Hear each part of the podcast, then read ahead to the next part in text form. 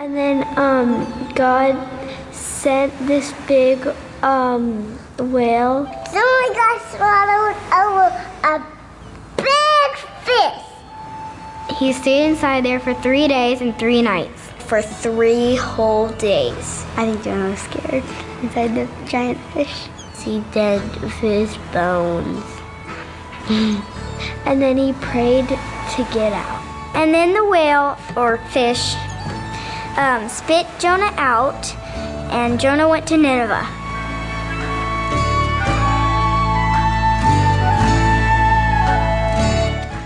Well, we are continuing our journey through the story of Jonah. And one of the great things about the story of Jonah is that it takes really abstract, broad things and helps to put those cookies on a lower shelf that we might enjoy them and be able to understand them. So a concept like sin, which might be hard to understand, according to the book of Jonah, is sin is running away from God.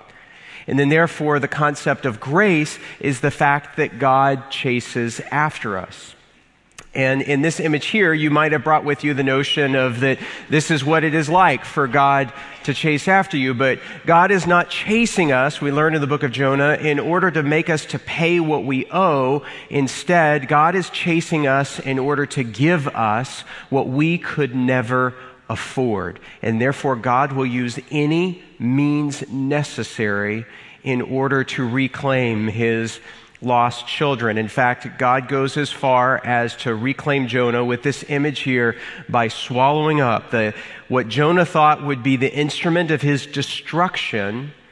The sea monster actually becomes the vehicle of his salvation. And this is what draws us to the cross. That which we thought was the instrument of destruction and the cross actually ends up becoming the instrument of our salvation. Now, we've learned, if you've been with us on this journey and then in this review, that Jonah in Hebrew doesn't mean fish, it means what? It means dove. And so that was how we take attendance on how many of you were here the previous weeks. So this is what uh, Jonah means in Hebrew. And so Jonah is sent out. Jonah, the only named character in the entire book, is sent out to be God's instrument of peace and justice and reconciliation in the world. And yet Jonah the dove is flying in the wrong direction. And we find out he is on a crash and burn trajectory. And so he goes lower and lower and lower. And there is no distance that God will not go. There is no depth to which he will not reach in order to be able to reclaim us as his children. And so, what we're going to learn is that we're going to have a little break in the narrative. In chapter one, we learn that God will meet us anywhere and will chase us anywhere. In chapter two, there's a break in the story for us to be able to have a sneak peek into Jonah's inner life. We get to hear one of Jonah's prayers, and that's what we're going to look at today.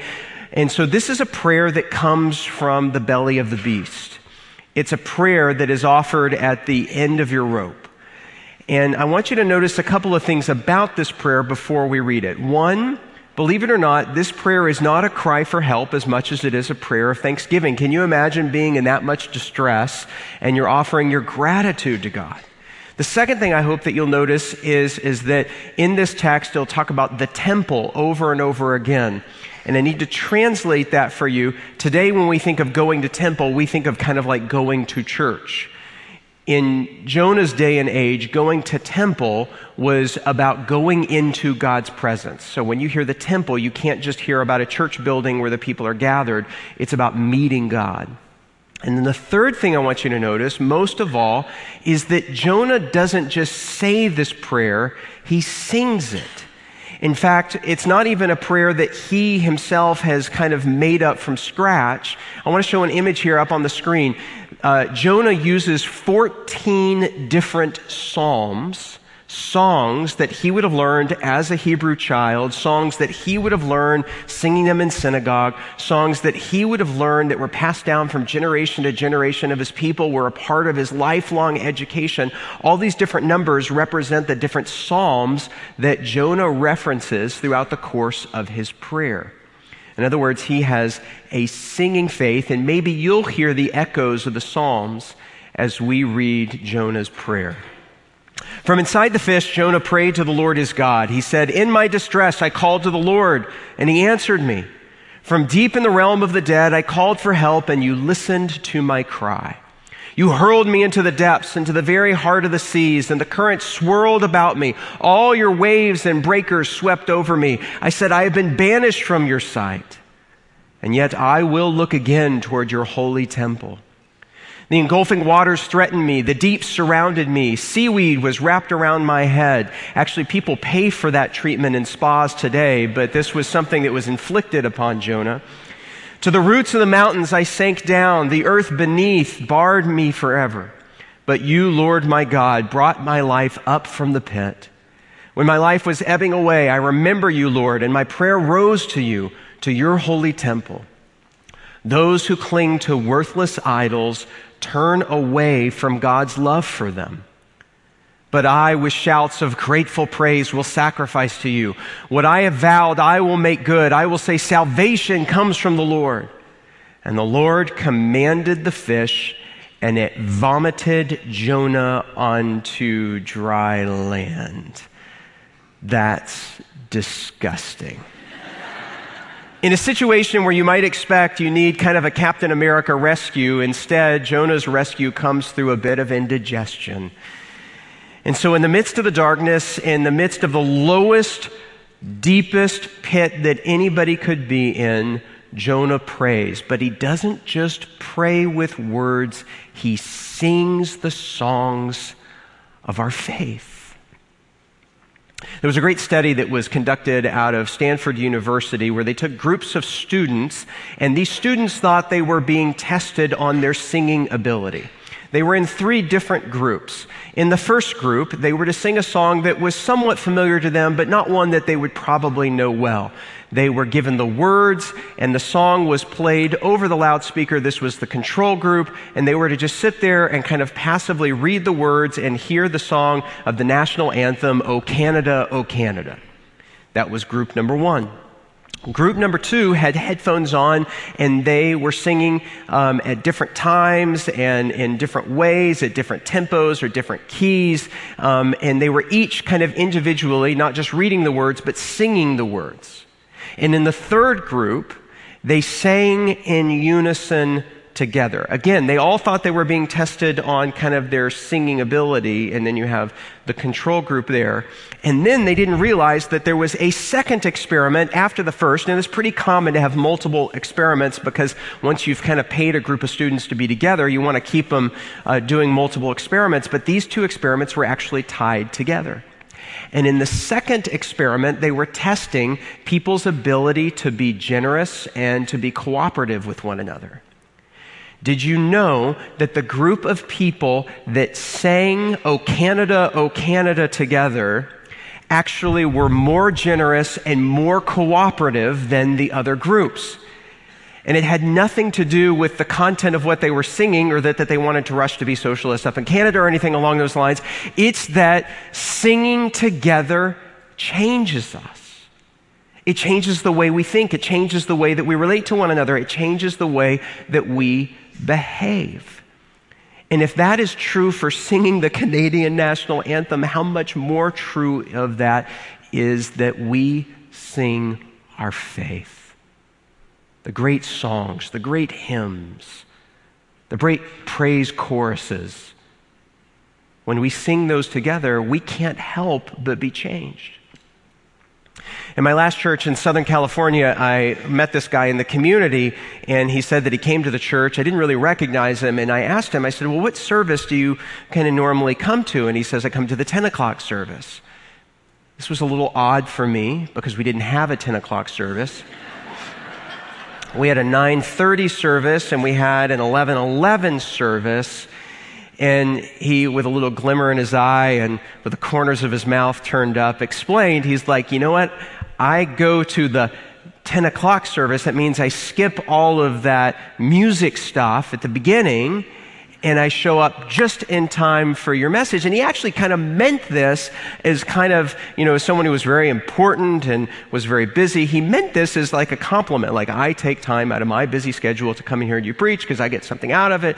And you just got to know, my, as a pastor, my heart just sank to the bottom of my feet. Because you know what we do in this room? up to the point of the message is not just preamble. What the choir offers and what you and lifting your voices, we're not just filling time till the message. Here's the sad fact you are going to forget, and I know this is depressing for me as a preacher, you are going to forget most of what I say. It's just true. I mean, some of you can't even remember what I said last week. Sometimes I can't remember what I said last week. You're going to forget most of what I say, but you know what you're not going to forget? You're not going to forget the great songs that you've sang over and over and over again. The singing part of our faith gets to that deep part of our core. A couple of years ago, um, I had to go through an emergency uh, double hernia operation. Uh, the reason it was a double hernia operation is that I'm German and I'm cheap, and I wanted to get kind of a group discount for um, not just fixing one hernia, but for fixing another one. And if you've ever been through a procedure like something like that before, you, you realize that, I mean, they strip you of everything, right? I mean, you put on a hospital gown, which is, you know, not usually very modest. And, you know, you usually have all of your stuff with you when you go about your daily life, but they take your cell phone away from you. And so you can't play on your cell phone. And then they took my, my contacts out of my eyes and wouldn't give me my glasses, so now I can't even see very well. And it even got to the point when I'm lying there on kind of the hospital bed that they took, uh, they took my wedding band from me. And the nurse uh, at the clinic, uh, you know, took it and she said, "I'm not going to put this in your bag. This is obviously valuable. It, you know, your wife is probably in the waiting room. Describe her for me, and I'll go take your wedding band um, to your wife." And I said, "Well, she's the one that's drop dead gorgeous, of course." And she smiled and she looked at me and she said, That was really smooth. Are you in sales? and I said, As a pastor, yes, matter of fact, I am in sales. But so I don't have my wedding band, I don't have my glasses or contacts, I don't have my phone. And in that moment, what do you have? When everything's been taken away from you. And do you know what I did in those moments when I had to wait for the surgery to begin? I just allowed the great songs of our faith to wash over me. In Christ alone, my hope is found. He is my light, my strength, my song, this cornerstone, this solid ground, firm through the fiercest droughts and storms. What heights of love, what depths of peace when fears are stilled, when striving cease, my comforter, my all in all, here in the love of Christ, I stand. The songs, the hymns, just washing over me. This is what happens to Jonah when he is swallowed up in the belly of the fish, the sea monster. When he's at his lowest point, he sings in the dark. And he sings a prayer that he's pieced together from all the fragments of what he remembers from what he used to sing from the Hebrew Bible, from the Old Testament. We have a singing faith, and singing together is one of the most important things that we do with our prayers. When you're in those moments, when you're in the midst of the darkness, you find out what's really important to you. Those are very clarifying moments, as it was for Jonah, as it is for us. And the pinnacle kind of revelation or aha of Jonah's prayer is what it happens in verse 8. If you have your own Bible, I'd love for you to underline it. This is what it says it says, Those who cling to worthless idols turn away from God's love for them. When you're in the midst of the darkness, one of the things that you'll find out, and I want to ask you this question what are you clinging to? What are you holding on to for dear life? Are you clinging to security? Are you clinging to success or accomplishment? Are you clinging on to control? Are you clinging on to adrenaline and adventure? What are you holding on to so desperately you don't want to let it go? And is what you're holding on to what really matters? I want to show you a short video clip that uh, I witnessed a couple of weeks ago. Uh, originally, I saw this on the Weather Channel. Let's go ahead and put it up on the screen here. I'll walk you through this. This is this little girl somewhere in the Midwest. She's on a wintry day coming home. She's unsuspecting, about to open the door, and whee! Boom. I mean, look at this. I mean, she goes, I mean, people pay for that kind of stuff at Disneyland. And so I thought this was hysterical. And then I noticed that not only does she grab a hold of the door, but look at that. She is holding on to that cell phone for dear life. She is not going to let that cell phone go. She's clinging on to it. You don't cling to your cell phone, do you? You don't have a prayerful pose when you look at it, do you? It was just a couple of weeks ago that I read an article where Pope Francis asked this provocative question. He said, What if we treated our Bible the same way we treated our mobile phones?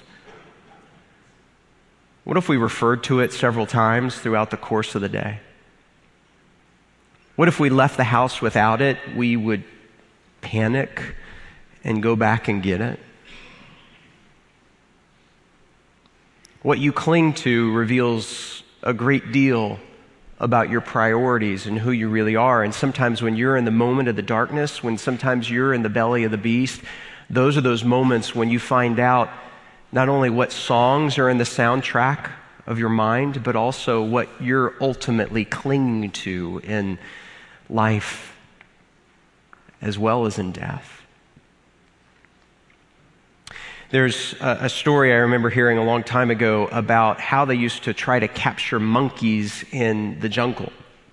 And what they would do is, and maybe you've heard this story, they would empty out kind of a coconut and they would put something, they would make the hole just the right size, and they would put something in the coconut that the monkey really wanted. So the monkey could reach its hand inside the coconut and it could grab a hold of what was in the coconut, but then in holding on to that item, it couldn't pull its hand back out without letting go. And because of that, the people who were trying to trap the monkey were able to capture it. That monkey was choosing to cling onto what was in that coconut more than it valued its freedom. And I don't know about you, but I can relate to that monkey.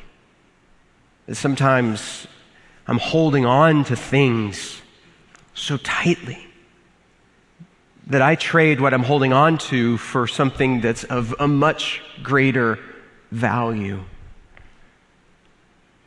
The way that Jonah describes it is, is that those who cling to worthless or empty idols, and then there's this next word that says to forsake, to leave behind, to forfeit God's love for them. Each and every day, God's love is available to you and to me. And the question is are we available to that love? And what we're clinging on to that's what reveals what we really care about.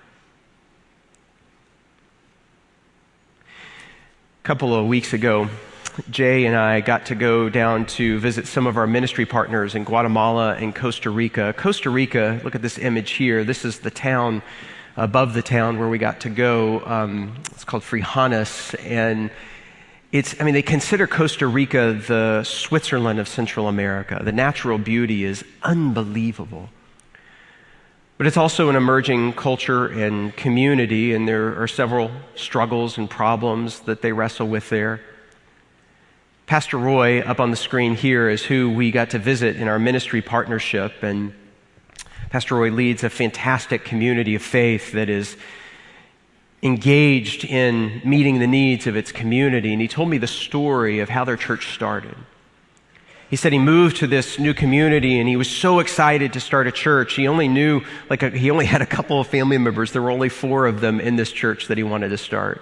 And so he went to a prominent member of that community and asked this prominent member of the community, say, hey, are there any needs in this community that, that we could meet in order to try to help to love, to wrap our arms around this community? And with a straight face, the prominent member of that kind of township said, absolutely, uh, there's a need here. The need is that if you look at our streams and kind of waterways that are through here, you'll notice there's a whole bunch of trash in them. So why don't you consider picking up the trash and putting it in bags? And then again, with a straight face, he said, and after you're done putting all the trash in the bags, put yourself in the bags because that's what you are. You're not wanted here. You're not needed here. You're just a bunch of trash. At first, Pastor Roy said he was incredibly offended by that for under very, under very understandable reasons. But then what he started to realize was he said, I was clinging on to my pride. That here I was, I was going to come start a successful church in this area. And I realized that while he wasn't intending to, that that man was speaking the truth of God. And so you know how they started their church? They started by picking up trash. And everybody in the church today still picks up trash. It's a remarkable thing to think about our partnership with Pastor Roy began. We were in a very different part of the country, and yet there was a part of his church that was in that community, and we noticed that there were these groups of people that were just through common grace, just cleaning up a community. That's how we got into partnership with Pastor Roy. And later, Pastor Roy, in reflecting on kind of the start of his church, reminded me of this scripture. It says this Whatever gains to me, I now consider as loss for the sake of Christ. And what is more, I consider everything a loss because of the surpassing worth of knowing Christ Jesus my Lord, for whose sake I have lost all things. I consider them what? Garbage that I may gain Christ and be found in Him. Reality is so much of what we cling to in this life is just a bunch of garbage in comparison to the eternal, incredible gospel that our God has in store for us. And so, what you sing in the soundtrack of your mind and your heart as we sing together helps to reveal what you really are. What you cling to is very revealing about who you really see yourself to be in Almighty God.